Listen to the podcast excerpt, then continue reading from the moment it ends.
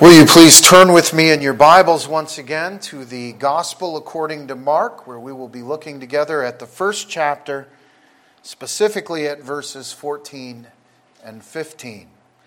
That's Mark 1, 14 and 15, and you can find that passage on page 980 in your Pew Bibles.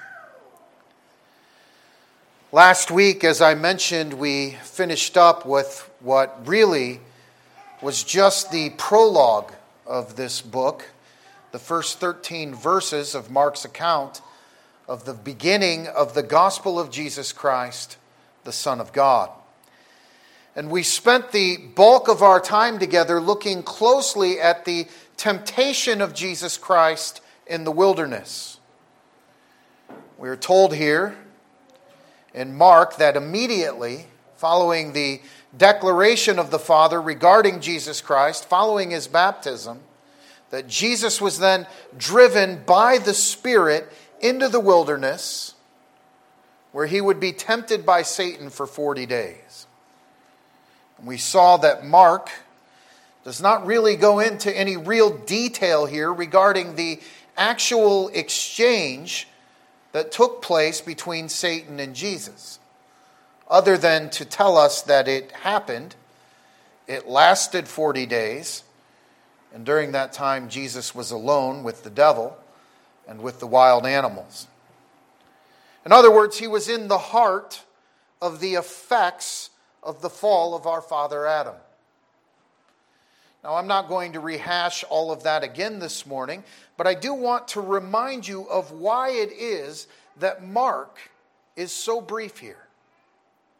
We have to keep the reason for the writing of this gospel account before us continually as we look together at Mark.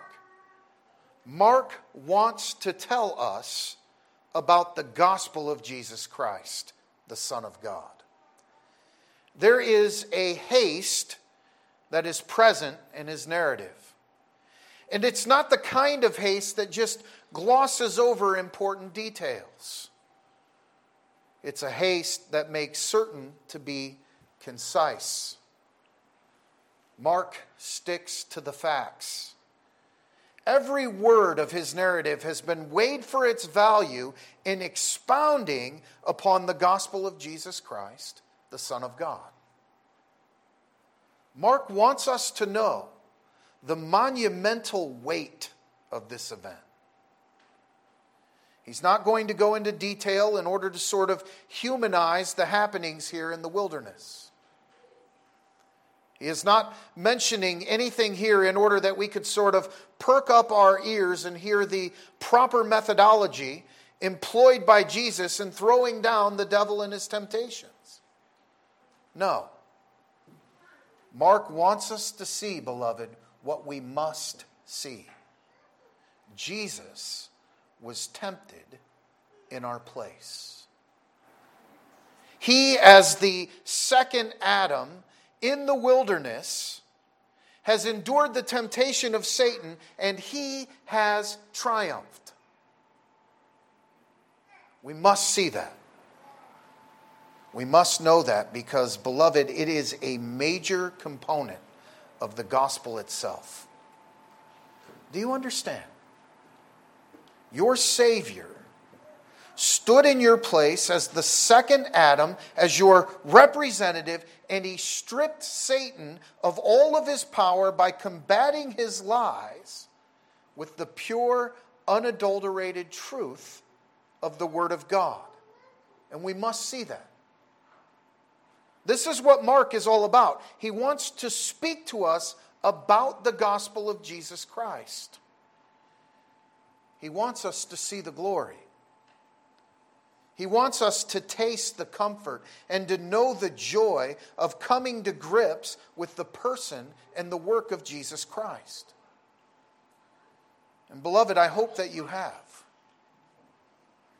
I want to tell you that each and every week, as I sit in my study and I prepare these sermons, I find myself again and again in just absolute awe of the grace of Almighty God and the gospel. And I find myself rejoicing in what I have been given in the person and the work of Jesus Christ. Now, of course, there is value in seeing that Jesus used the weapon of the word against the wiles of the devil.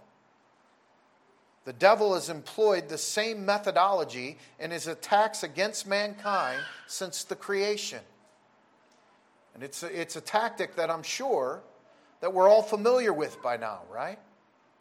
Has God really said? That great mantra of the rebellious.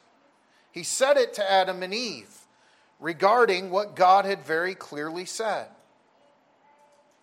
And here he says the same thing to the Lord Jesus Christ as he stands ready to embark upon a ministry of reconciliation between Almighty God and those for whom he came to save.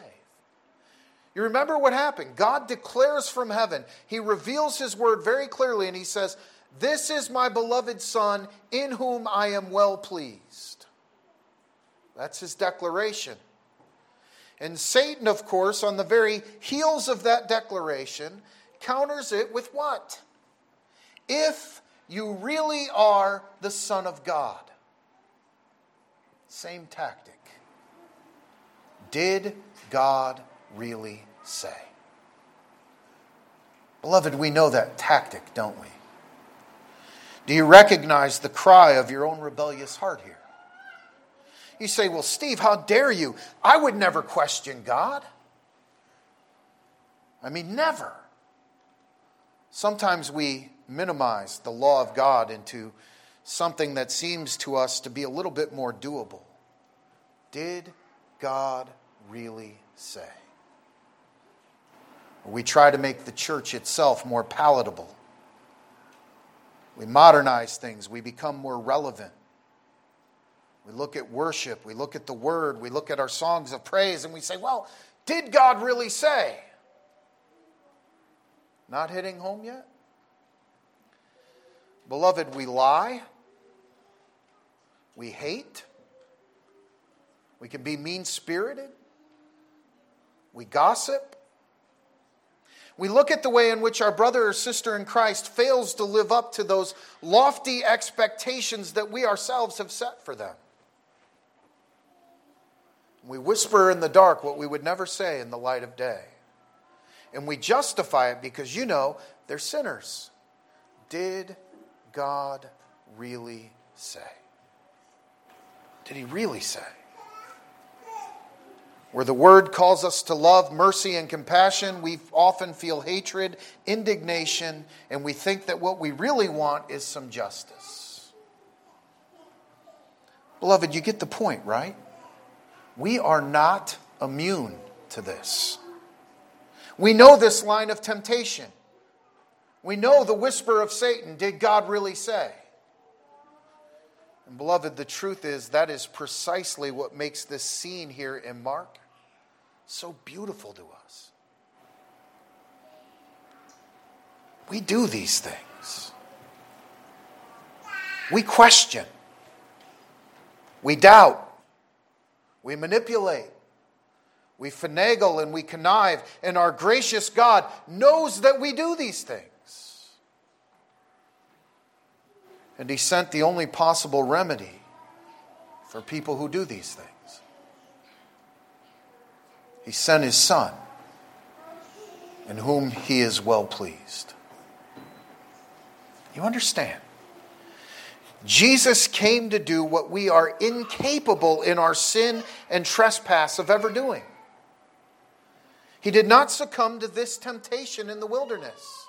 He stood in our place and he triumphed to, to the glory of Almighty God. And we desperately needed for him to triumph. Because he triumphed over sin, death, and the devil, beloved, we are free we are free to trust that He is all that we will ever need. And He even gives us the faith to embrace that truth. We are free to turn from the sin that so easily ensnares us and run into the arms of Jesus Christ. We are free to receive His righteousness so that we too may be declared justified in Him by faith, faith that He so graciously gives. This substitutionary temptation is an integral part of the gospel of Jesus Christ. And so Mark stays on course and he forces us to consider exactly what this event means for you and I. We must feel the weight of it. We must see the burden of Mark to tell us all about it. This is the beginning of the gospel of Jesus Christ, the Son of God. And we know that Jesus triumphed because of the text that is before us this morning.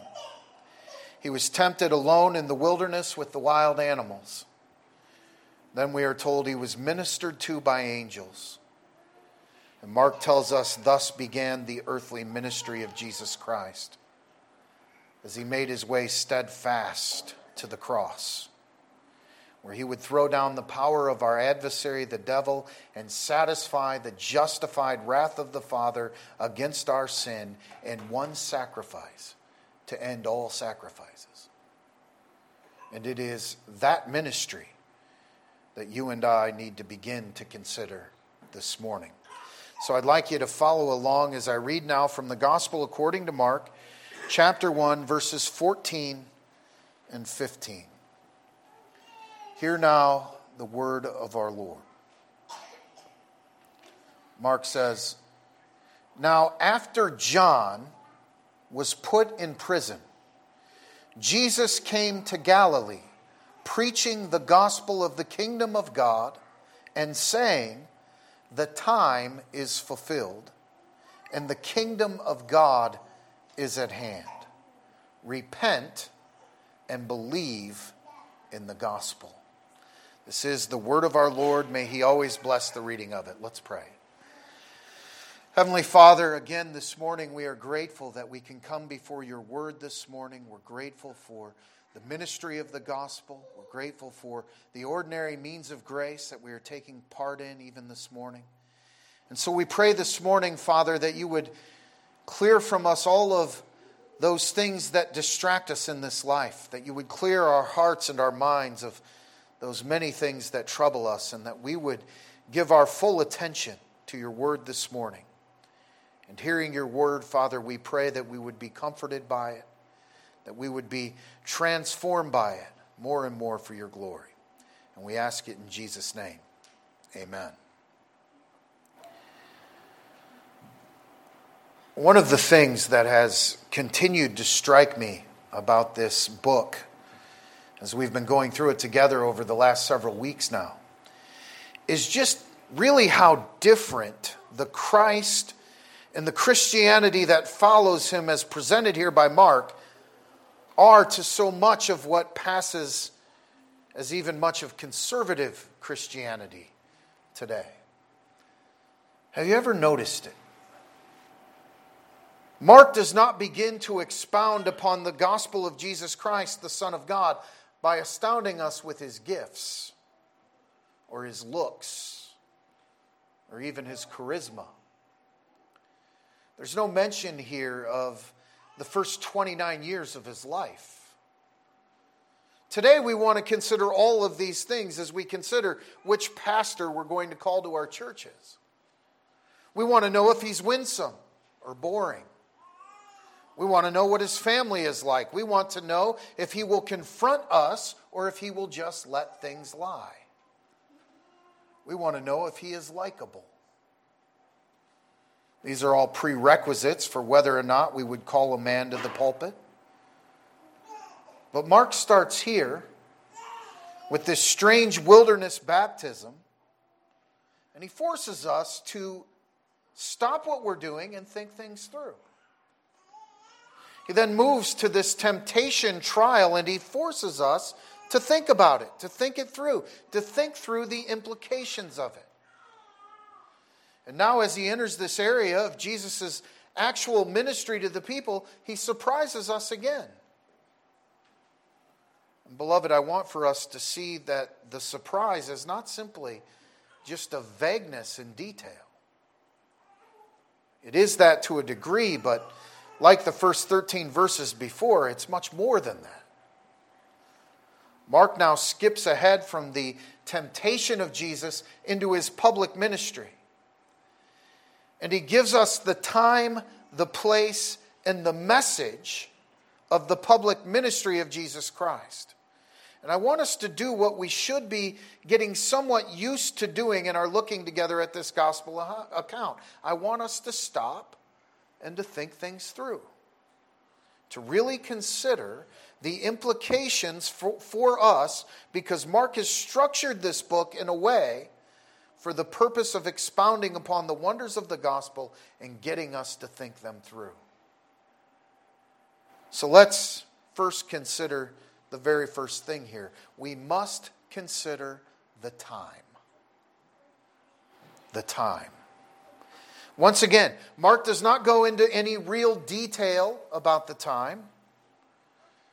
Many have argued about the time in the storied history of the church. Volumes upon volumes have been written trying to reconcile the so called discrepancies in the gospel accounts regarding the time, this being but one of them. I'm not going to spend any of our time on those controversies this morning because, like so much of this book, the vagueness is here in order to get us to think it through. And this is the perfect, inerrant, infallible Word of God, and as such, there are no discrepancies.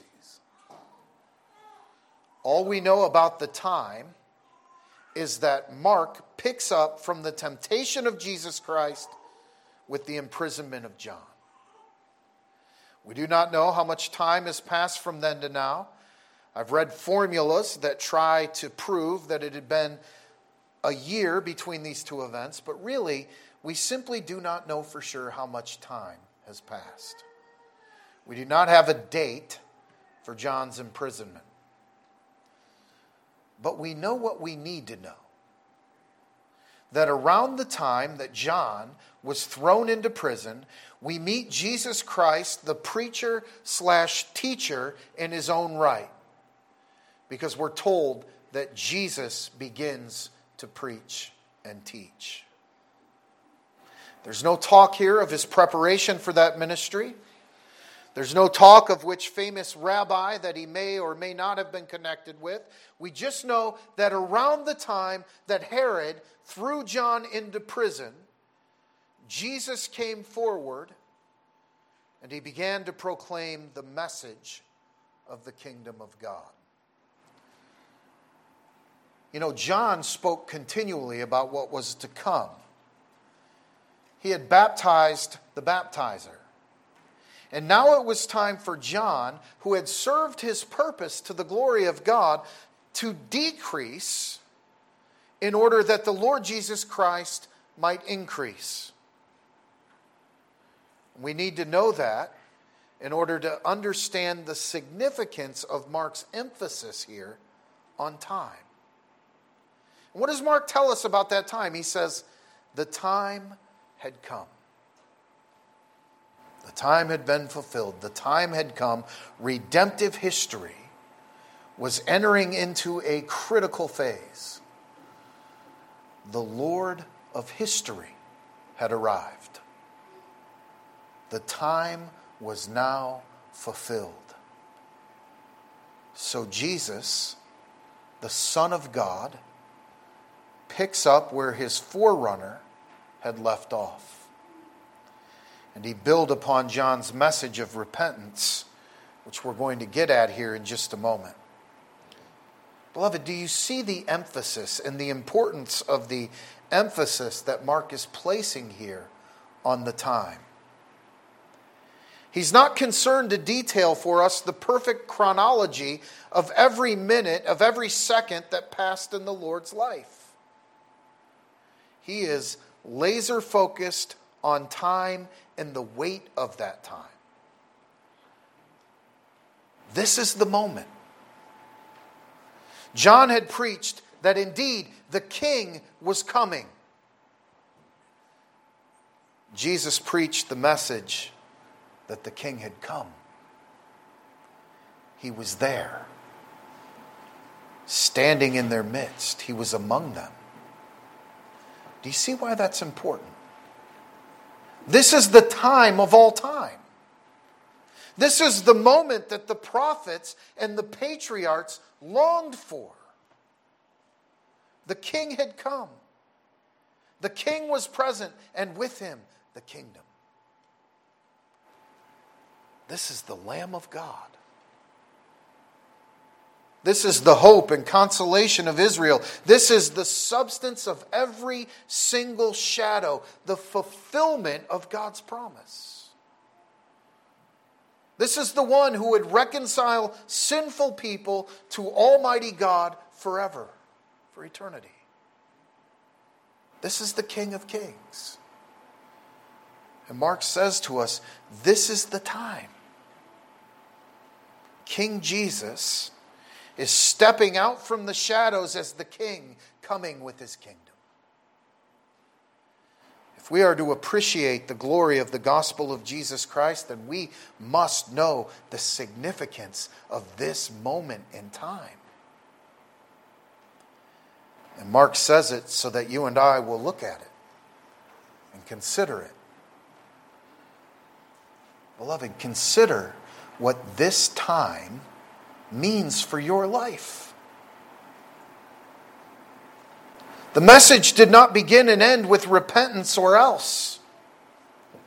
It begins with repentance, which leads to the good news. The good news of the kingdom, it leads to the gospel. And we're going to dig into that in just a moment, but first, we need to see the second thing here. We need to know the time and we need to see the place. Where is the place that Mark is directing our attention towards? It's easy to miss. Again, we see that Christ and Christianity, the Christ and the, the Christianity that we find here in Mark, does not really seem to fit our own preconceived ideas about the way in which these things ought or should work. Because the place is not Jerusalem, it's not the wilderness. It's not some highly populated city or area where, you know, Jesus could make the largest impact numerically. It's not the temple. It's not the school of Gamaliel or one of the other Pharisees. It's not even in Nazareth, his hometown. Where does the time of all time, the beginning of the ministry of the Lord Jesus Christ, take place? Mark tells us. Galilee.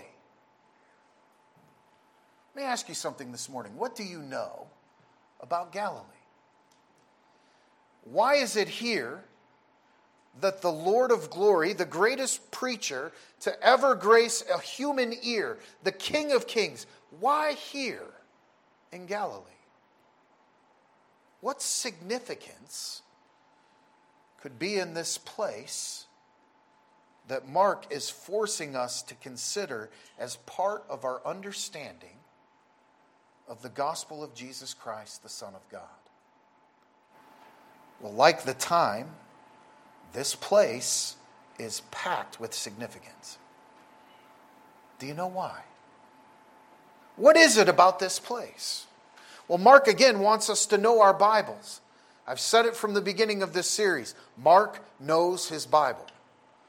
He knows the scripture. And as Mark starts at the beginning, he cannot help but to think of the prophecy of Isaiah as he weighs out the significance of this time and this place. Look with me quickly. Turn with me in your Bibles, Isaiah chapter 9. We're just going to look quickly at verses 1 and 2. It's one I've preached on before, it's one I'm certain is familiar to us. Listen to what Isaiah says. Nevertheless, the gloom will not be on her who is distressed, as when at first he lightly esteemed the land of Zebulun and Naphtali, and afterward more heavily pressed her by the way of the sea beyond the Jordan in Galilee of the Gentiles. The people who walked in darkness have seen a great light. Those who dwelt in the land of the shadow of death, upon them a great light has shined. Isaiah is bringing up here the land of Zebulun and Naphtali. What do we know about that place, that land? Well, I can tell you they were both on the northern border of northeast Galilee, just west of the Jordan River. They were also the first areas to suffer from the invasion of the Assyrian king, marking what was the very beginning of dark, dark times for the people of Israel. This region was a place that had been known as being filled with what uh, Scripture calls a mingled group of people, a mixed multitude of both Jews and Gentiles, who had remained there dating all the way back to the time when King Solomon gave part of this region to Hiram, the king of Tyre, in 1 Kings chapter 9. Do you remember that story from 1 Kings chapter 9? We've read it in our worship together. I, I, I'm sure I've brought it up in a sermon before. Solomon gave this region to Hiram the king of Tyre as a payment for his efforts in helping and equipping him to build the house of the Lord. Solomon gave Hiram as payment 20 cities in the land of Galilee. And Hiram wasn't happy about it. Being displeased with those cities, Hiram said, Those cities are Cabul, which meant good for nothing, worthless. In Hiram's eyes, this was worthless land, land that had no real value. He thought, what good could ever come from this land? What of significance could ever take place in this land? It's Cabul. Good for nothing. Well, little did Hiram know that there may have been no more significant geographic location for the people of God.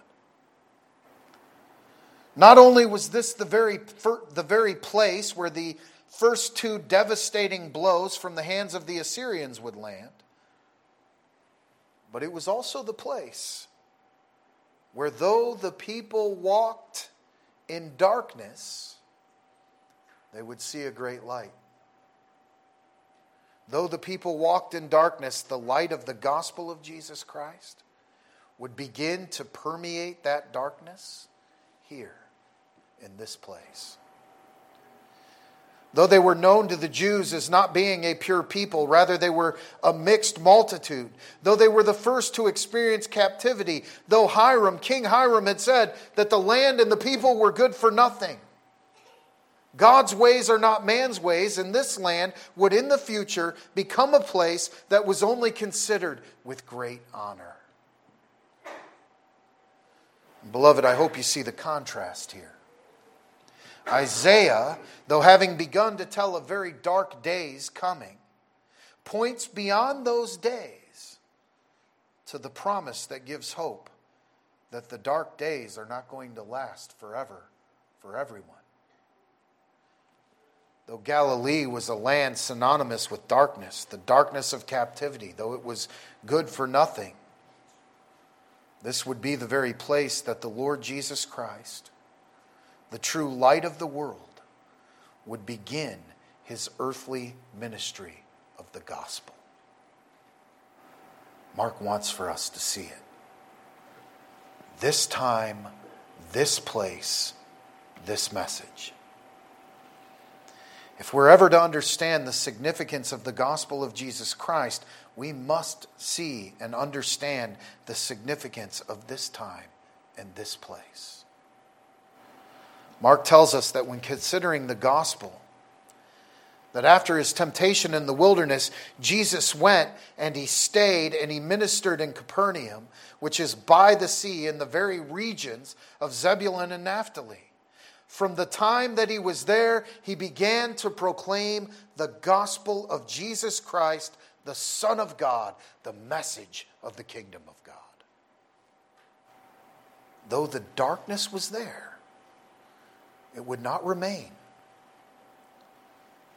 Beloved, do you see the great comfort for the people of God in this wonderful promise? I want to tell you, Mark sees it. He's pointing you towards it. The Israelites looked forward to the time when the darkness would end. The day when those who dwelt in the land of the shadow of death would have shining upon them a great and magnificent light. They looked forward to, they even longed for the coming of the promised Son of David, who, being very light of very light, would end darkness for eternity, who would end the reign of darkness and the reign of oppressors forever. Brothers and sisters in Christ, Mark and you and I are comforted by this same promise. We, however, are living in a day when it's not just a future hope or a future comfort, but it has now been realized in the birth, death, resurrection, and ascension, the ministry of the Lord Jesus Christ of Nazareth. The darkness of our own sin and misery has been consumed by the great and glorious light of Jesus Christ and His Word.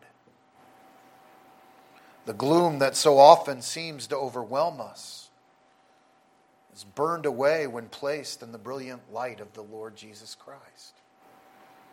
We're not left in our despair. We have been given all the hope that we could ever need in Him, in His person, in His work. And it brings us to the final thing that I think we need to see here, and that's the message. It's the time, the place, and the message. What is the light that is coming at a particular time in a particular place, according to Mark? Well, he tells us the message. Jesus picks up where John ended. Jesus preaches the gospel, that is, the good news of the kingdom. And what is that good news? The good news is that the time had come. The time is fulfilled, the kingdom has come. And so Jesus says, Repent and believe in the gospel. Do you see, beloved? Mark looks back through the prophets, back through the law, back through the patriarchs, back to the garden, through the void, and he says, Look, here is the one in whom it all comes together. Here is the one light longed for by Isaiah and indeed all of Israel. Here is the Lamb who will take away the sin of the world.